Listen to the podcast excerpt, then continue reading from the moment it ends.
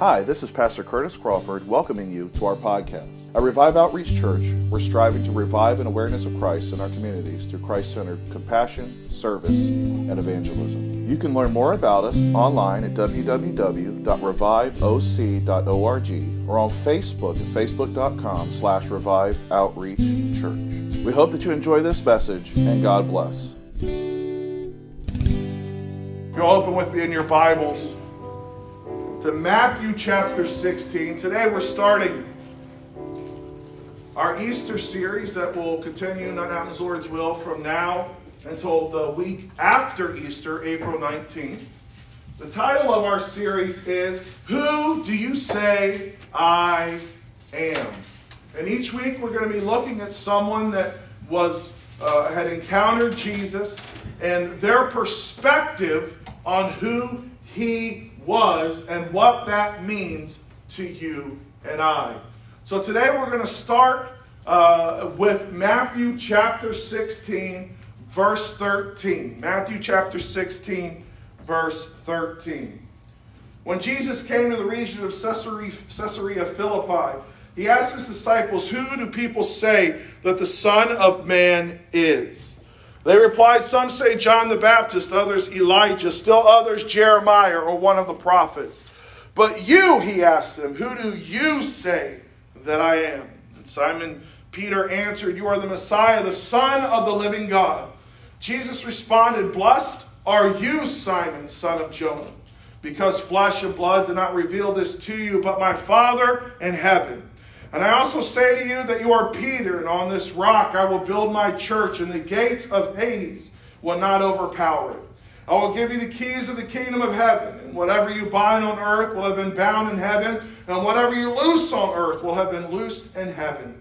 Then he gave the disciples orders to tell no one that he was the Messiah. As we live our lives, we're faced with lots of questions.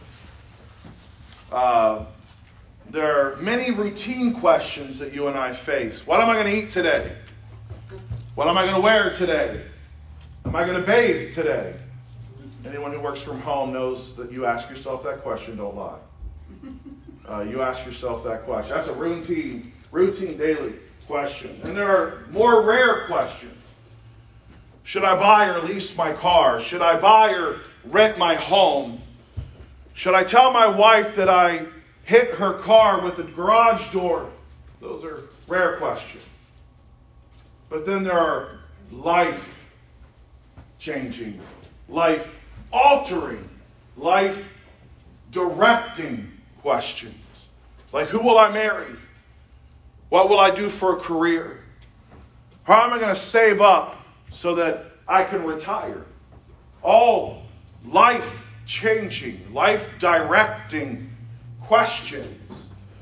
But even with the gravity of those last three questions that I asked you, and even though we are inundated with questions daily and weekly and monthly, there is one question that is the eternal question that supersedes every other question that vies for our attention and our lives, no matter how important it seems to us. And that is who is Jesus? And as we look at this passage, I want to give you some background of, of where uh, this is taking place. And I'm hoping that you'll begin to see this in a different light um, than uh, when you read it. You'll read it with this context and, and be overwhelmed by who Jesus is and what he was saying here. In verse 13, it says, When Jesus came to the region of Caesarea Philippi. Now, this region was in the northern part of Israel. Uh, and we know the Romans uh, were now in charge, and the Greeks before that. And, um, you know, the, uh, this particular region of Israel was very pagan. Uh, here at Caesarea Philippi, it was originally named Panias, P A N I A S. It was named after the Greek god Pan. And the reason it was named that is that it was at the foot, uh, at this, uh, uh, where Jesus brought us, a place called Mount uh, Hermon. And uh, this place was a stone quarry, and it was a cave. And out of the cave flowed a river. And that river flowed from the cave and then throughout the land, and it brought green grass and, you know, brought a refreshment and took care of the people. And so the Greeks, when Alexander the Great conquered and he brought the, the Greek influence there uh, into the region, they accredited this fruitfulness to Pan.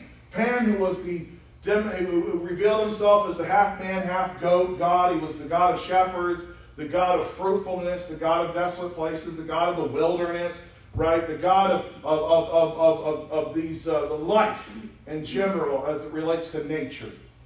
And so, to celebrate that this was potentially Pan's dwelling, uh, what they did was, and it's still there to this day, is they carved out um, indentations in the cave walls around the river.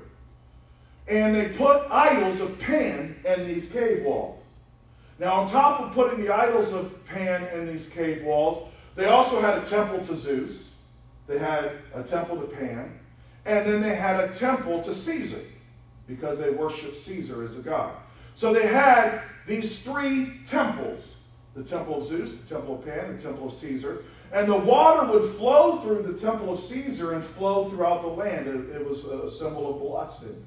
And so, if you can imagine in your mind, Jesus has taken his disciples away from the crowds, the very Jewish part of society, Galilee and, and that region, and he's taken them to a very Gentile, developed region a place where many Gentiles would have dwelt. They probably would have outnumbered the Jews significantly because of the lifestyle that was lived there. It was pagan, it was anti God, it was adulterous, right? Uh, because of, uh, uh of the uh, Pan and the worship of false gods and idols, the worship of you know, the emperor, the, the, the, the, worship of these things, worship Caesar. And so it was not a, a, a place where you would expect an Orthodox Jew to be, someone who was a devout Jew. Yet Jesus brought them there, and he escaped the crowd, um, and he, he brought them to this place where it was nothing but pagan idolatry. Pagan idolatry. But this place was also a stone quarry. You know what a stone quarry is? It's where they gather stone to use it to build things. So they harvest stone, they mine stone uh, so that they can build things. So that's the picture that I want you to have in your minds today that Jesus has deliberately taken his disciples to a real historical location that's there. It's a place that was originally called Paneas, after the Greek god Pan. It was only renamed Caesarea Philippi, once Herod the Great passed away, and so his son Philip set up the capital here in Paneas, and he changed the name to be Caesarea to honor Caesar. But in order to distinguish it from every other town named after Caesar, he said Philip, Philippi. So he named, added his name to it so they would know it was Philip's Caesarea. All right? So here is this pagan land, idolatrous area, and Jesus has brought his disciples to ask them perhaps the most pointed and most important question they would have to answer in their walk with him. Now, it's been two and a half years, approximately, when Jesus comes to this location with his disciples. So think about that. Two and a half years, and Jesus only had about a three year ministry. So we're coming down to the end right? Two and a half years, the disciples have walked with him. Two and a half years, they've seen him do miracles. Two and a half years, they've seen him forgive sins. Two and a half years, they've seen him do all of these things. He's seen the re- they've seen the reaction of the crowds. They've seen the reaction of the Pharisees, the Sadducees, the religious elite. They've seen and walked and lived with him for two and a half years. And so now with just uh, six or so months remaining before Christ is going to head to Jerusalem, where he's going to fulfill that ultimate purpose, which was to die and be sacrificed for our sins, he now has brought his uh, disciples, his closest 12, to this region. And he starts out the conversation and he says to them, Who do the people say that I am? Who do the people say that I am? And so the disciples, I'm sure, thought for a minute, and they had heard the gossip, and they had heard the, um, you know, uh, all the chatter when they were out among the people and uh, what they thought. And so when Jesus says in, in, in verse 13 and 14, uh, Who do people say the Son of Man is? They replied, Some say John the Baptist, others Elijah, still others Jeremiah, or one of the prophets. And so when Jesus began to quiz them on, on and ask them these important questions, he started with, Who do the masses say that I am? All these people who are following me around. All of these people who had been the recipients of his miracles, they'd seen the, seen the dead raised, they had seen the sick healed, they'd seen, uh, you know, all, all of these things that Christ had done. They had been partakers, they had been fed by him through some fish and loaves. They had, you know, just seen all of these, mean, raise the dead. I mean, uh, all of these things. And so Jesus says, Who, what's the gossip? Who do these people who you see clamoring after me and following me, who do they say that I am? And none of them got the answer right. You notice the people said, Well, we, we think he might be John the Baptist raised from the dead. He might be a prophet. What were they saying? They were saying, We don't think he's the Messiah. We still think he's a forerunner of the Messiah.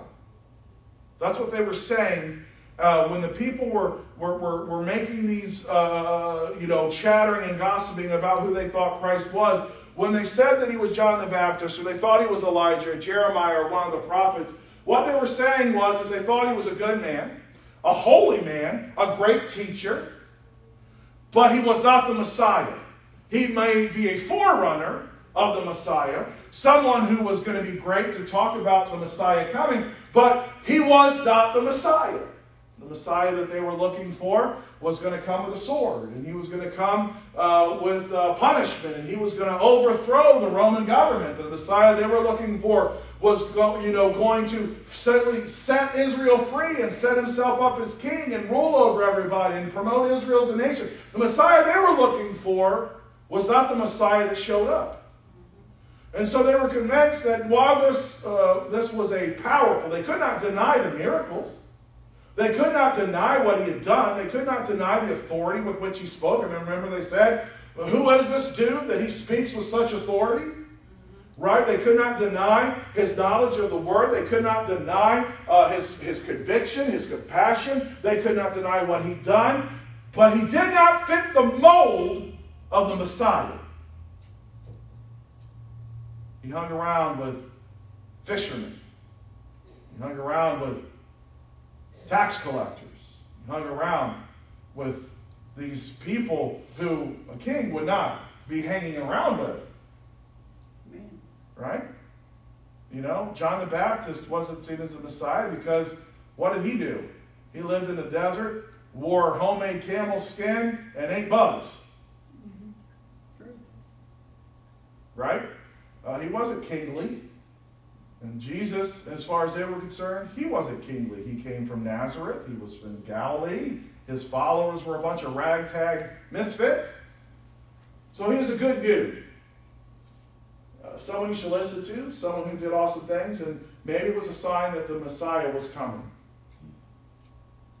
But they didn't have the correct answer. They clamored after him, they followed him, they sought him for his miracles, they sought him for his teaching, but they did not realize who he was. This is not, not what our world is like today. We have politicians who like to quote Jesus. Mm-hmm. They like to use Jesus as an example, but they don't truly believe that he's who he says he is. Right. Amen. They use his name for political purposes. Amen. They use his name to invoke passion, hoping to win over followers of Christ, but they don't believe who he is, he is who, he, who he said he was. He's a good man, a good teacher. He provides some good guidance. Thomas Jefferson, one of our fore, uh, forefathers. Do you know what he did? He took the Bible, the New Testament, and he only took the words of Jesus and nothing else. Some believe he didn't even necessarily believe that Jesus was God. He just believed that Jesus himself was a great teacher. So he took out everything but the words of Jesus. So that sounds awesome. But he didn't truly understand who Jesus was. We live in a society that does not know who Jesus is. They've heard his name. They know what he supposedly did. They've heard his teaching, and his teaching can't be argued with. Take care of the poor, take care of the widow. Love your neighbor as yourself. Do unto others as you would have them do unto you. Right? I mean, you know what I'm saying? Uh, things that, that all make sense. They're compassionate teachings, but they missed who he was. Amen. And we miss who he is as a society. Amen. Quote him, bring him up when it's convenient, but we don't acknowledge who he really is. So the gossip of the scuttlebutt reveals among the crowds that many of them still thought he was just a good teacher and a holy man. And so Jesus then goes the next step. And he says, But you, who do you say that I am? That you is plural because he's talking to 12 men. So that you question, who do, it would be like me saying to you, who do you say that I am? So the question was to the group, the 12. Now, even though the question was to the 12, it was plural. It also carried with it a very heavy weight as it related to the individual. They each had to answer the question who did they think he was? So while the question was to the group, it also was very focused on each individual. Who do you say that I am? It was like he had gone to them individually in the, the context and said, Peter, who do you say that I am? Bartholomew, who do you say that I am? Right? Judas, who do you say that I am? James, who do you say that I am? Who do you say? A very individual decision. You and I when it comes to answering this question, no one can answer it for us. Right. We cannot ride on the answer of mom and dad. Right. We cannot ride on the answer of the pastor or the teacher or whoever. We cannot ride on their answer. We must answer the question ourselves Who do I say that He is? Who is Jesus? Amen. It's a personal question and an individualistic question that must be answered by everyone on the face of this earth. Amen. Who is He? Mm-hmm.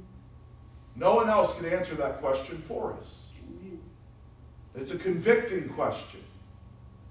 It's a question that should cause self reflection, even to those of us who have been in his, uh, his, his, church any length of time and even called upon him as Lord and Savior because over time we allow who he is to be watered down. Right. Yes. And sometimes it helps to be reminded to ask ourselves, who is he? Who do I think he is? Not, not what did the pastor preach on Sunday, not what the commentator wrote in my Bible, not what the podcast said that I listened to, not what the worship song said that I sang. Who do I say that he is? Amen. And it takes internal reflection. And the answer to that question will reveal why we are in the place that we are in in our lives. Oh, I am going in a direction I did not anticipate on going.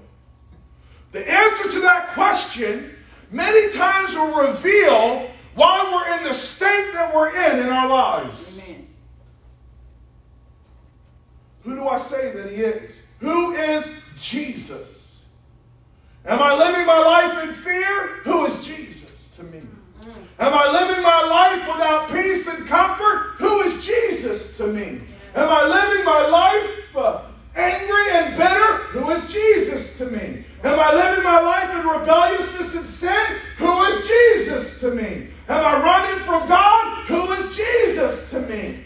Amen. Am I living selfishly and self centeredly? Who is Jesus to me? Amen. Am I doubting God? Who is Jesus to me? Honestly, when you answer that question sincerely, it'll reveal to you why your life is the way that it is. Even those of us who have called upon Christ as Lord and Savior. Who is Jesus to us? Amen. Have I watered him down through the years? Have I watered down who he is to me? Have I forgot that he's the Prince of Peace? Have I forgotten? It said he's the everlasting. Have I forgot that it says that he'll never leave me nor forsake me?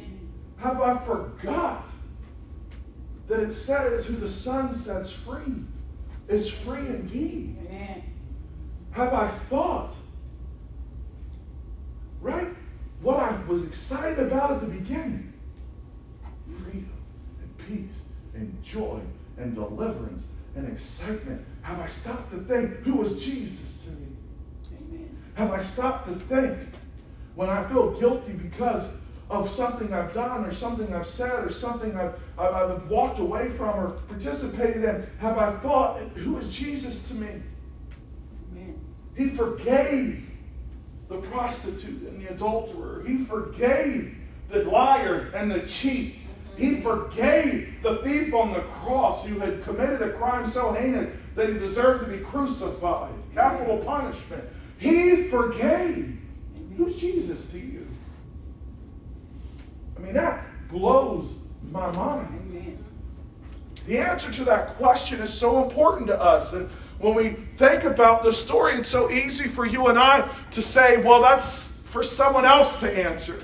I've already answered that question, but the truth is, every once in a while, we need to be reminded to ask ourselves that question again. Amen. So Jesus says, Who do you say that I am? Simon Peter famously answers in verse 16 You are the Messiah, the Son of the living God.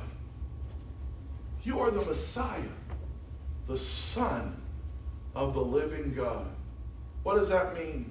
Simply put, he was saying, You are the true King. Amen. You are the true King. That is a bold declaration. He's saying, You are the Messiah.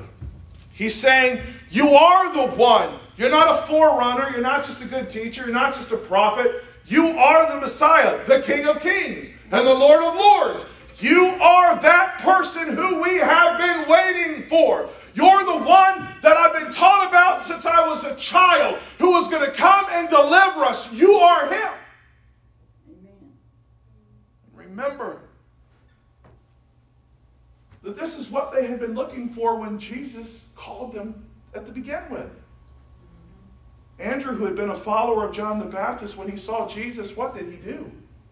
He ran to Peter. He said, Peter, guess what?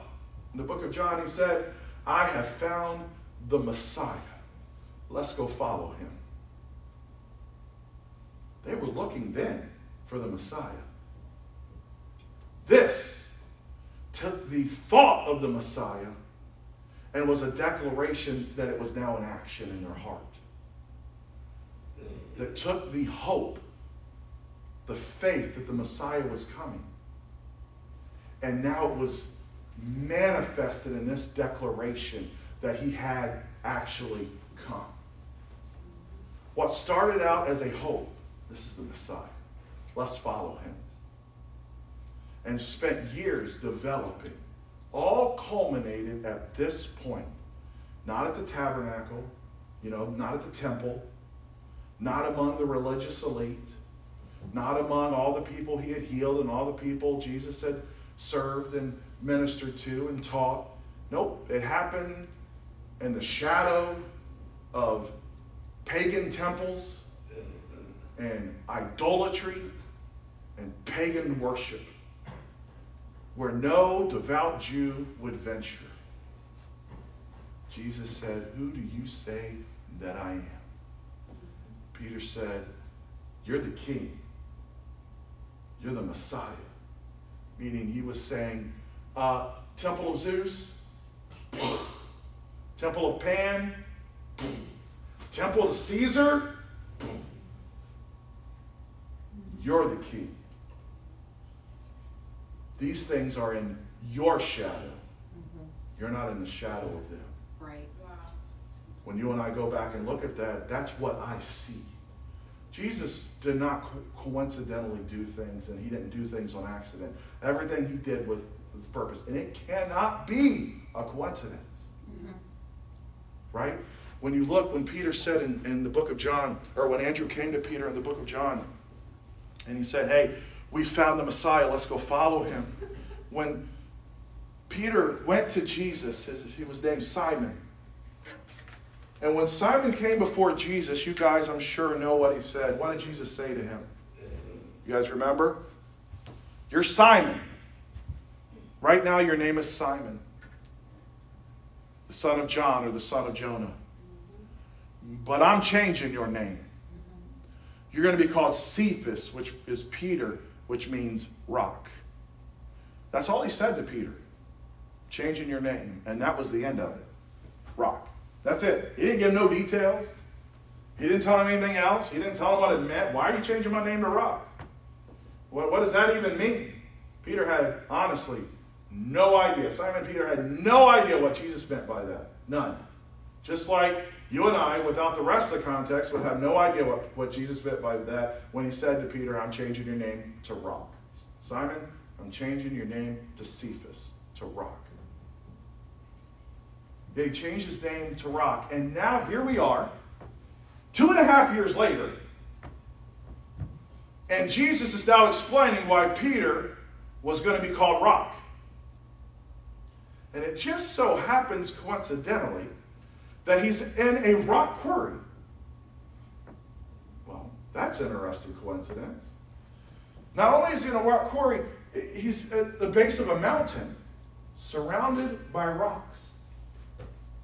And these rocks were gathered to be made into something else, to be fashioned into cement or brick, so they could build these statues and build these things that can be carved to be made into something else.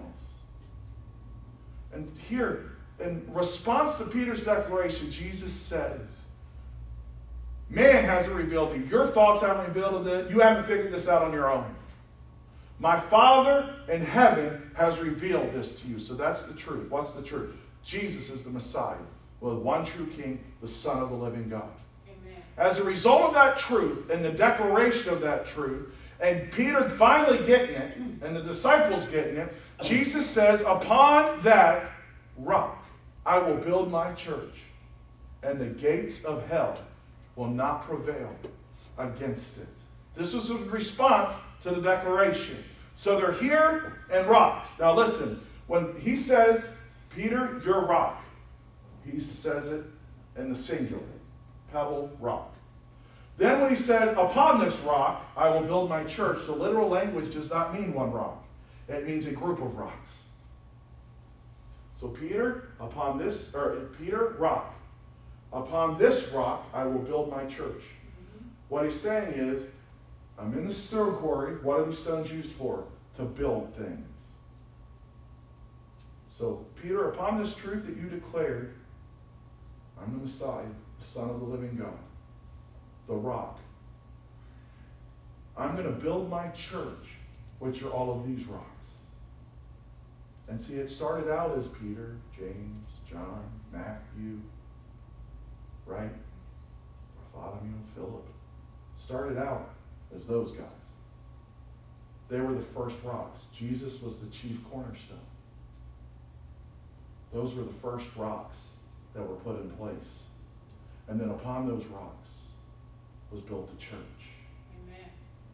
See, the pieces were being laid in place then. Those 11 men. Judas doesn't count. Those 11 men. They were the pebbles that were going to be joined together with the chief cornerstone. And upon that, the church was going to be built. And that is exactly what happened. In the book of Acts, Peter, the rock, preached a message, and then the church was built upon him and the remaining disciples. And it grew and it flourished, all because of one truth Jesus was who he said he was the Messiah, the Son of the living God. Amen. To me, that's amazing. Jesus, the great storyteller, Jesus, the great teacher, There was no way that was a coincidence. It could have been. You can't prove it was, wasn't. But when I look at it, there can't be any way. When I read the history, he had to have gone there for that reason. To make this declaration. To be a great object lesson to these guys. They knew what a quarry was. They knew what the difference was between the first word for rock and then the second word for rock. They knew that. Jesus was going to see that the church was built upon that truth and their labor and sacrifice. Amen. And then once they passed, guess what? We were, we were laid on top of that. And the church just keeps being built generation after generation after generation after generation of new pebbles being laid on top. Brought together and put together and cemented together. And the church just continues to grow, right? And the gates of hell cannot prevail against it. Now, what in the world does that mean? Well, the gates of hell, gates are not offensive. Are gates offensive?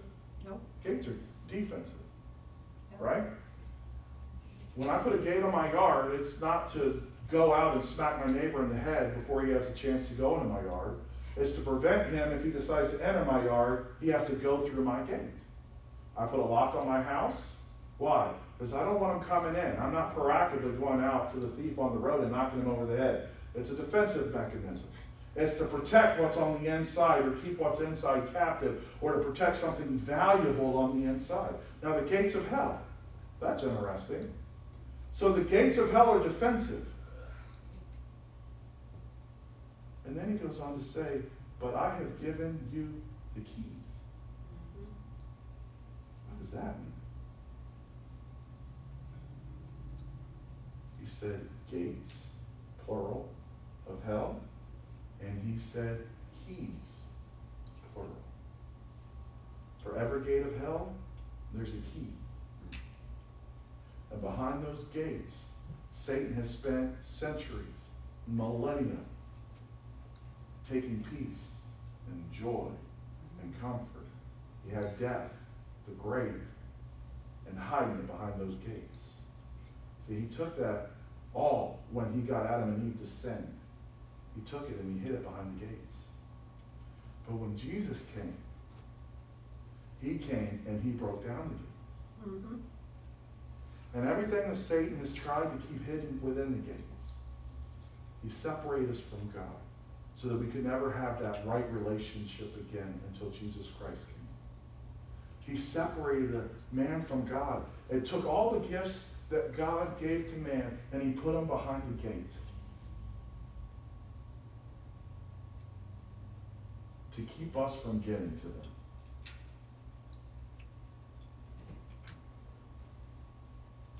When Jesus came as the Messiah, he took the authority, the Bible says in the book of Hebrews, the power which Satan had over us, which was death, and he broke it. So those defensive gates can't uh, uh, uh, withstand the offensive power of the Father and the Son. Cannot withstand the offensive power of God. He had taken it captive for long enough, and Jesus was saying, I'm breaking it down. The gates of hell will no longer prevail against it. All of this junk that is in the world, idolatry, all of this man worship, all of these things. What was the thing that God hated the most? Putting anything before him. Thou shalt have no other gods before me. What plagued Israel the entire time that they were uh, brought out? Idolatry. Putting things before God. What plagues our society today? Idolatry. Right.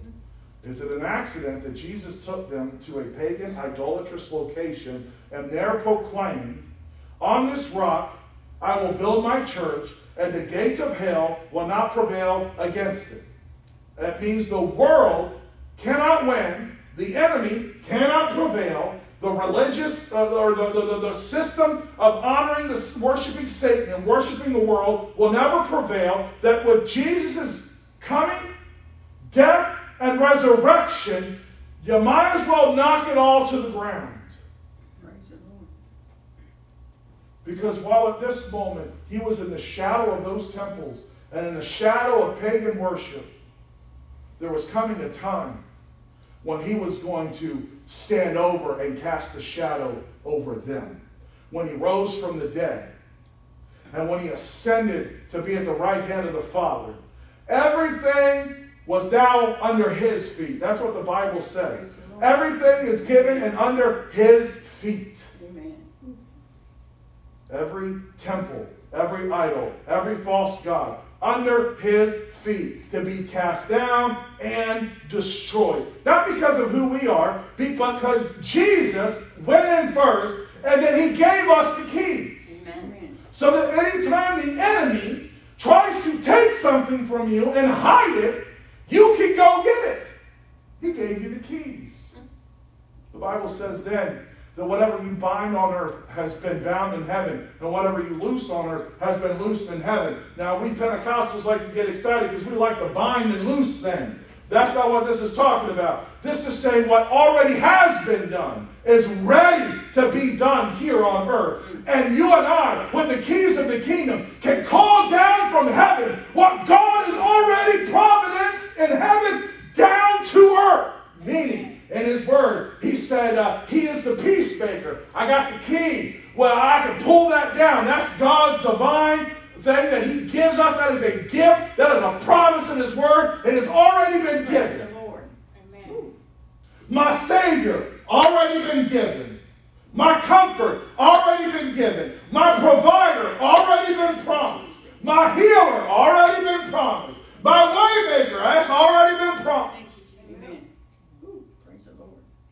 It's already there. It's ready to go. We've been given the keys, but I cannot use the keys till I answer the question, who do you say that I am? Right. Amen. God. Thank you, Jesus. Hallelujah. I can't take them and use them till I know who Jesus is. Right. Praise the Lord. When I know who Jesus is, and I serve him because of who he is. I submit my life to him because of who he is. He gives me the keys to the kingdom. So that whenever the enemy comes in against me, mm-hmm. I've got the key for that. You've heard the, the cliche that's come about. There's an app for that. Mm-hmm. Well, God has a key for that. Mm. Uh, you're in pain, He's got a key for that. You're depressed, He's got a key for that. You're afraid, he's got a key for that. You're sick, he's got a key for that. You know what I'm saying? Uh, you're oppressed, he's got a key for that. You're depressed, he's got a key for that. Uh, you know, you got habits you can't break, he's got a key for that. Hallelujah. Amen. Praise the Lord. Thank That's you. awesome. Amen. He's got the key. Yes. But you got to answer the question who do you say that I am? Who is he to you? And when you get that question right, that's the only question you ever have to get right for the rest of your life. Amen. That's it. Once you answer that, the Father says, Here you go, son. You got full access. Praise the Lord. Thank you, Jesus. Full access. My kids, uh, Curtis, then Billy, and now Alex. He just turned 16. He's getting ready to start driving school and get his license. They all want a car. You know, that's how kids are. and uh, the thing is, is that they ain't getting my keys until they acknowledge my rules. When they submit themselves to me and mom's authority, they get to drive my car. Mm-hmm. Amen. That's how it works. Right? Now, I'm not going to give them to them until they submit themselves to my authority. And guess what? If they decide that they're not going to submit themselves to my authority and not obey my rules, guess what I do? Take the keys back. Mm-hmm. The car's still sitting there. The car's got gas in it. The car is ready to drive. It's already been loosed. Oh, it's there and ready to go. It's already been loosed. But I got to answer the question who's dad? Mm-hmm. Is dad in control? Does he call the shots? Is dad the authority in this house? If I can't answer the question, yes, he don't get the keys. He gets to look at it. Mm-hmm. Boy, I sure wish I could be driving that car. I wish that could be mine. Until he acknowledges my rules, until he they acknowledge my parameters that I'm boss, they don't get the keys. It's there. Doesn't mean it's not there. Just means it's not accessible. So when we confess Christ as Lord, we answer that question, all of these things that have been loosed, they're available for the Right, taking. amen. Yes. Amen. You ain't calling down something that hasn't already been set free. It's already been done. It's just when you confess it, you now got access to it. Amen. Now suddenly, you can go get access. That's, that's what it's all about. And then, when you and I have that access, we have a responsibility. When we answer that question, who is he? Who do I say that he is? And he forgives me, and he has mercy on me, and he gives me access. I'm not to hoard it to myself, Amen. but I'm go sh- to go share it so that the next layer of rocks can be put on top of me. Mhm. And the church just keeps Right. growing Amen. and growing and growing. We have a responsibility to share and let them know that if they'll answer the question, who is Jesus to you? They too can experience joy unspeakable, Yes. And freedom. Peace, comfort. The emptiness can be filled, the loneliness can be driven away, the darkness can be illuminated by light. Amen. We ought to tell them. Or to tell them. We ought to tell them. Thank you, Jesus. Let us stand. Thank you for listening to this message. We hope that you enjoyed it and were blessed by it. Each month, we have people from all over the world who listen to the messages made available. If you've been blessed by this ministry, would you consider making a donation of any amount to help support us as we continue to reach the lost for Christ? Donations can be made online at www.reviveoc.org or by check at Revive Outreach Church, 411 Chatham Heights Road, Suite 101, Fredericksburg, Virginia 22405. Thank you for your prayers and your continued support. May God richly bless you.